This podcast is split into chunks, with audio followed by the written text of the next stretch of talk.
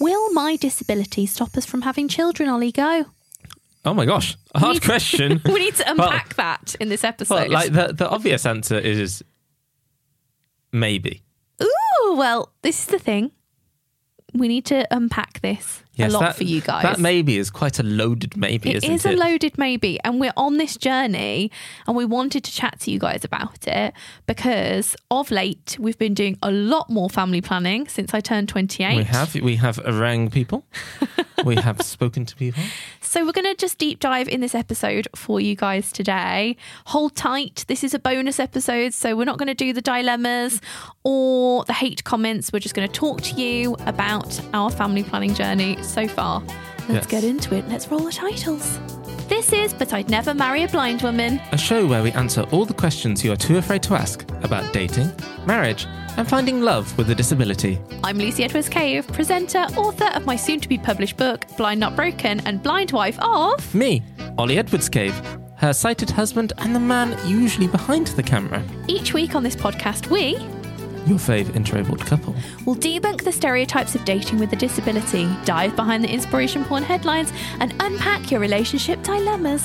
So when people say, But I'd never marry a blind woman. you can answer, Well, I would. But I never marry a blind woman.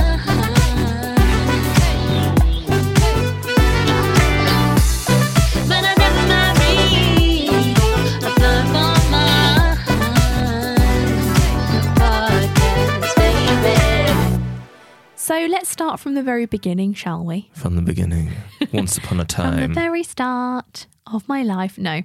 So my mom never really knew about incontinentia pigmenti until I was born. So what is incontinentia pigmenti? Well, it's something that you know how to spell, Yes. but it's also my really rare genetic disorder that runs down the female line of my genes. So on the X, it's a dominant gene X chromosome. on the X chromosome. Very correct. Thank you, darling. And it's a dominant gene. So it means that I could pass it on to mine and Oliver's children to mm-hmm. be. So it's something that we both have to think about now. Yep. And it's something that my mom didn't know too much about when she was family planning for herself. So, Well, to be fair to your mum, the general consensus around IP as a whole thing. whole thing has only been like it's only about hundred years old or so. The disease was first discovered by a Swiss, I think, ophthalmologist. Dermatologist. Oh, dermatologist um, named Bruno Blo- Bloch Bruno Bloch, Mr. Bloch. in 1926. So it's not even hundred years old. That's insane. And then it was refined, like to sort of get the general knowledge of what we have about it, apart from the genetic side, by Marion Sulzberger. So then it became Bloch-Sulzberger syndrome for a time. Yes, That But was its primarily first known kind of name. Incontinentia pigmenti now. Yes, now it is, but I think that's only really since 1997. I wouldn't know, to be fair. Wikipedia does not have that information. Okay, darling. Well, I think in the UK that that date rings a bell to me. That year rings a bell. And for me, it really turned up in my life and also my mom's life when I was 4 years old and on the backs of my legs they were really quite bumpy. And they were worried about what skin condition that I had and I got tested at my local GP surgery and there was a dermatologist there um, and he said, "Oh, I think she's got incontinentia pigmenti." And then I went for a routine eye check at age eight, and it was founded that my eyes were poorly. So I think just going back to family planning, I know that my mom wouldn't have necessarily even known because she's got incontinentia pigmenti. Mm, but she's a- got an affected X, but it hasn't affected her well, life. she doesn't have any eye problems, but she's got, I believe, is it less teeth? She's got less teeth, but in in every other way, if you were someone that had a genetic disorder, but in every which way you couldn't possibly see that there was any effect on your everyday life, why would you think it was a, threat to your children? You just wouldn't if there was no kind of research on, around it. And I know that at the turn of the 90s, that was when f- like a lot more research was being done on it and the condition. You know, we know we knew hardly anything about its prevalence um, until kind of I came of age, really, and had the words to describe like how my eyesight was affecting me. So I think me and my mom have discussed this at length and how it still kind of affects us in our day to day lives, whether we think the the tingling in our fingers um, is incontinentia pigmenti or Yeah, you it can cause neurological it can, disorders. and sometimes we we often think about that, and like we're both like, should we go and get a heart scan? Um, because my late grandma, she had heart problems, and she also had incontinentia pigmenti. So it it can affect a lot of things, but in me. For for me and Ollie, like thinking about our family planning, it obviously affects my eyesight quite a lot. It does. So I'm totally blind from it, which is really really rare. I don't know if like you can pass on the severity of it. I don't know if like if it's one of these things where because you have gone blind, whether like if we had a kid with it, that that child would have a more severe version, or if they could just end up with like skin pigments and Well, less it- teeth. It's something that we don't know, but what we do know is that we have a 50 50 chance of having a boy Mhm. that is either affected by incontinentia pigmenti, and if you are a boy with IP, you are severely affected. It's Right. either miscarriage, it is brain damage, it is r- really quite serious. Like if I was a boy, I pro- most likely wouldn't be here. Yeah, uh, like Wikipedia in front of me says most males with the disease do not survive to childbirth. Yes. So, you know, that's what we're looking at when me and Ollie are thinking, oh, right, so we've got a 50% chance of not being able to have a boy. Wow. You know, Yeah. do I want to put my body through that? You know, it's a very personal decision, but one that I do like to discuss with Ollie. Yeah, there is the chance that we could end up like if we went the natural route that we could end up with a healthy boy. i.e., just like, like, if we got your good X uh huh, plus my Y, then Mm-hmm. we can end up with a healthy boy.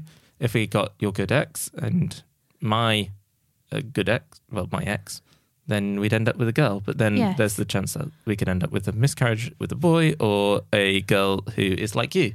So when B. we when we say good and bad, it's all relative, right? It is like we're, we're just meaning it's what you've used to describe it before. Exactly. And it's not we're not we're not meaning to cause offense here and we do know that this podcast is very personal like this is very personal information that we're sharing in good faith and confidence. So we we do say like if anyone has like a different perspective we obviously welcome that but we also you know are very clear on our path and we're very like happy with our decisions of as of late. And i think you know we've had years like we've been together 11 years to think about this and um, you know, it, family planning is your own personal decision. So it, it really is kind of what we are looking at as as just two individual people that kind of see this kind of decision in our own way.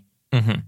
So this conversation does make me feel quite vulnerable and quite emotional and quite exposed to people's opinions on the internet, and it's something that is possibly quite con- controversial, Well, but it's as- also very personal. As we've seen in our some of our hate comments, people, some people are a bit into eugenics and they don't believe that you should exist.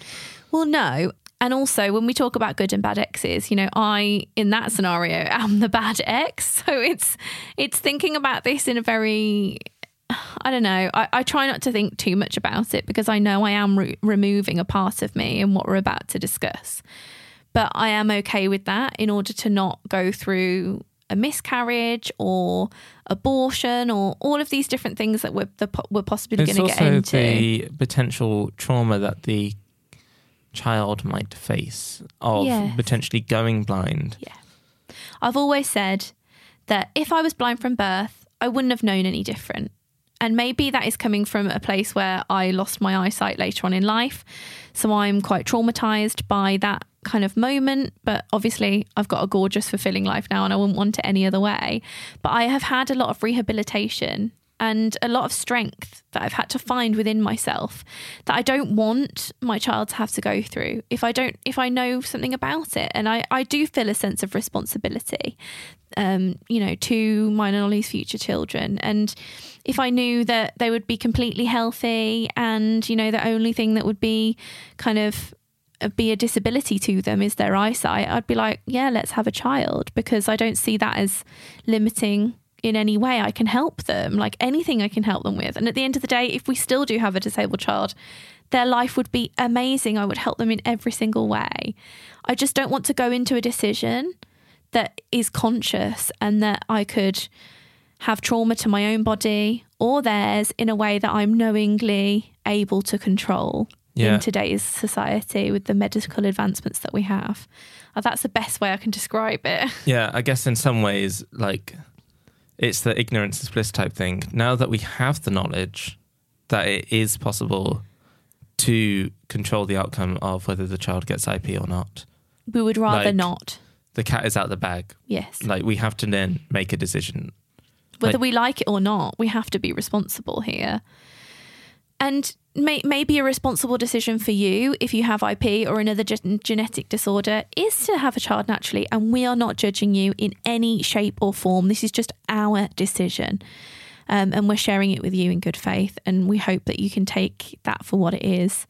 Um, so, at the moment, we're looking into different things, aren't we, Ollie? Do you want to just go into that? Because we're just researching it for the first time. So, so there's two ways about this. We've got the primary method that we're probably going to take, which is via IVF, in vitro fertilization, where we have to basically test tube babies, as they used to be called. wow, really? Yeah. And then we've got the other method, which is By the way, we don't want a test tube baby. well, they're just called test tube babies, No, like as in not- like the first the first five days of they're fertilized in a test tube, and then they are transferred into your womb after five days, Fine. and then that's that's how it works. Oh, okay. I, I knew that, but I didn't know they were called test tube babies. That's like the re- it's like the old school name for it. oh, okay. And then you've got the way that we could do it, which is the natural way, and then you can get this test where they prick your belly, and then you can find out, and then you Whether I potentially have the gene or yeah, not. well, the child has the gene or not, and then you either had to weigh up abortion versus will it miscarry, all of this sort of stuff, and like it, it's a whole. But you had to wait like twelve weeks or so for that Yes. to be the case. So the most likely solution that we're probably going to go for is IVF with what's called PGTM, which stands for pre-implantation genetic testing for monogenic disorders, which How mo- catchy. well, monogenic disorders means just a genetic condition that is caused by one single gene, which is Me. IP. Your particular gene that That's IP affects is me. called the Nemo gene, Yeah. and that's on the X chromosome, which it's all a bit sciencey. Yes. But like that, basically, what they do is we will go for IVF. Lucy will get her eggs, and then she'll get the eggs out of her via a bunch of injections and stuff. She will get her eggs. Yep. Will The- I? The I think they will just be in me. they will have they will have your eggs. Yes. They will fertilize them first, Yes. and then With yourself. with myself, And then and then they will will let an it embryo. they will let it grow Yep. for four days, and then they will check the. From there, they'll do a genetic, Genetic test, test. Yeah. to make sure that the embryo is without the X gene. And then from there, they will do a shuffle of all the healthy ones, so they don't know which one Mm-hmm. is a Boy or a girl? boy or a girl, and then they will plop that egg, well, that embryo, back, Back into your womb, Into moi. and then we then pregnancy resumes as normal. Yeah, then we go on our way.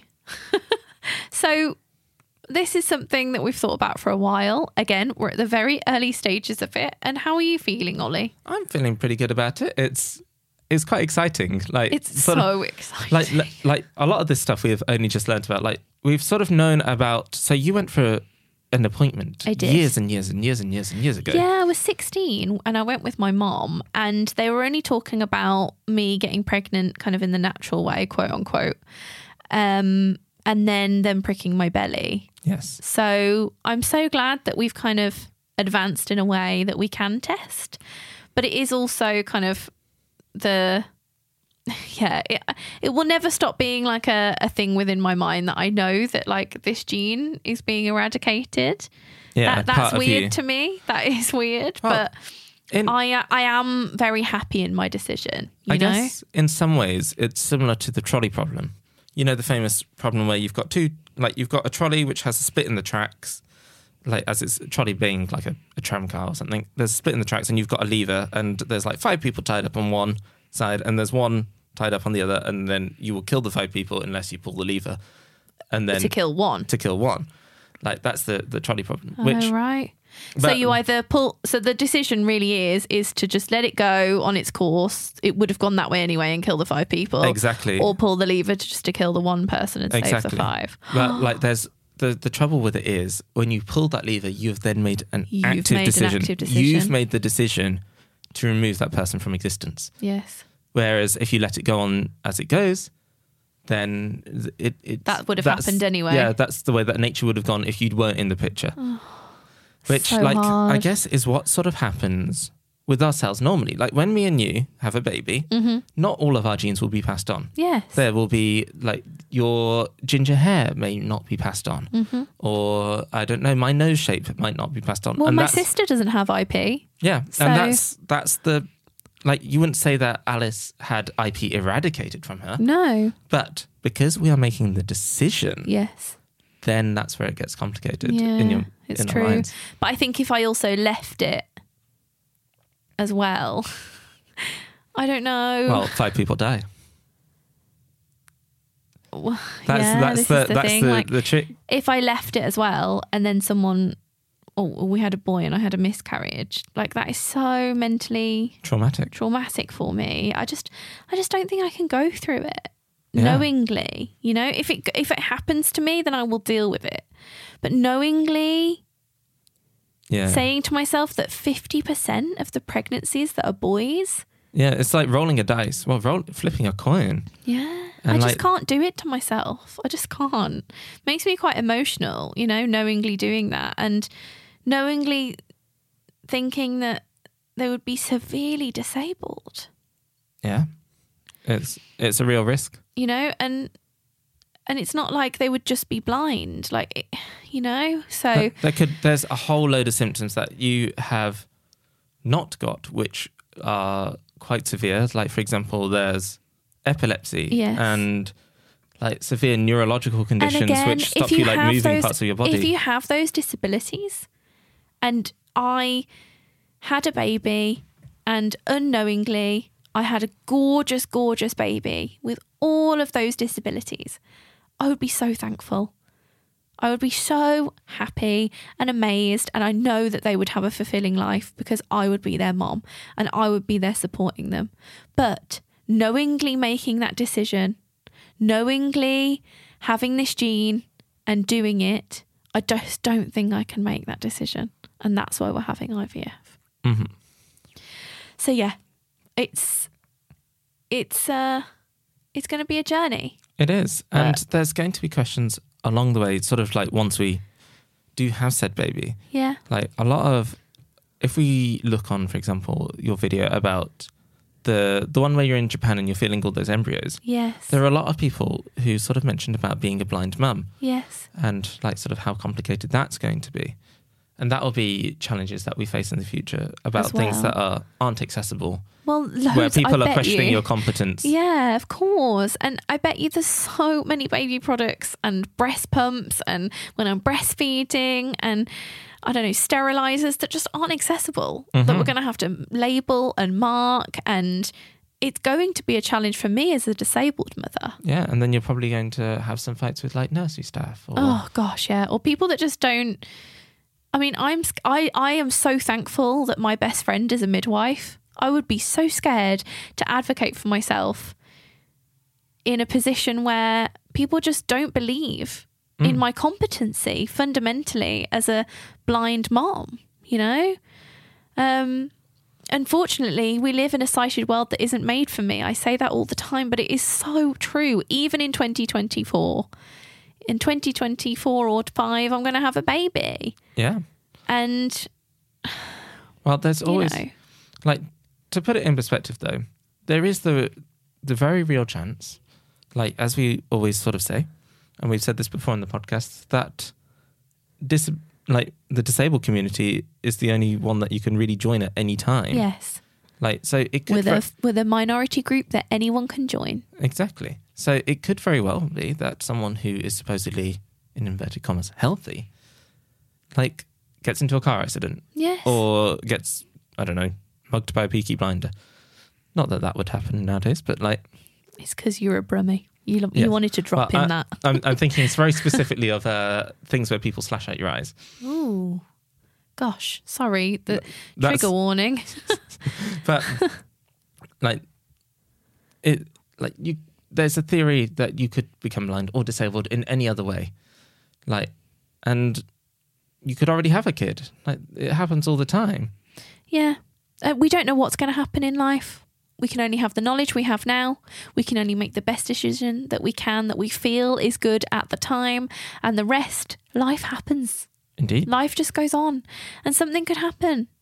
Like anything could happen. And we're okay with that. We're going to.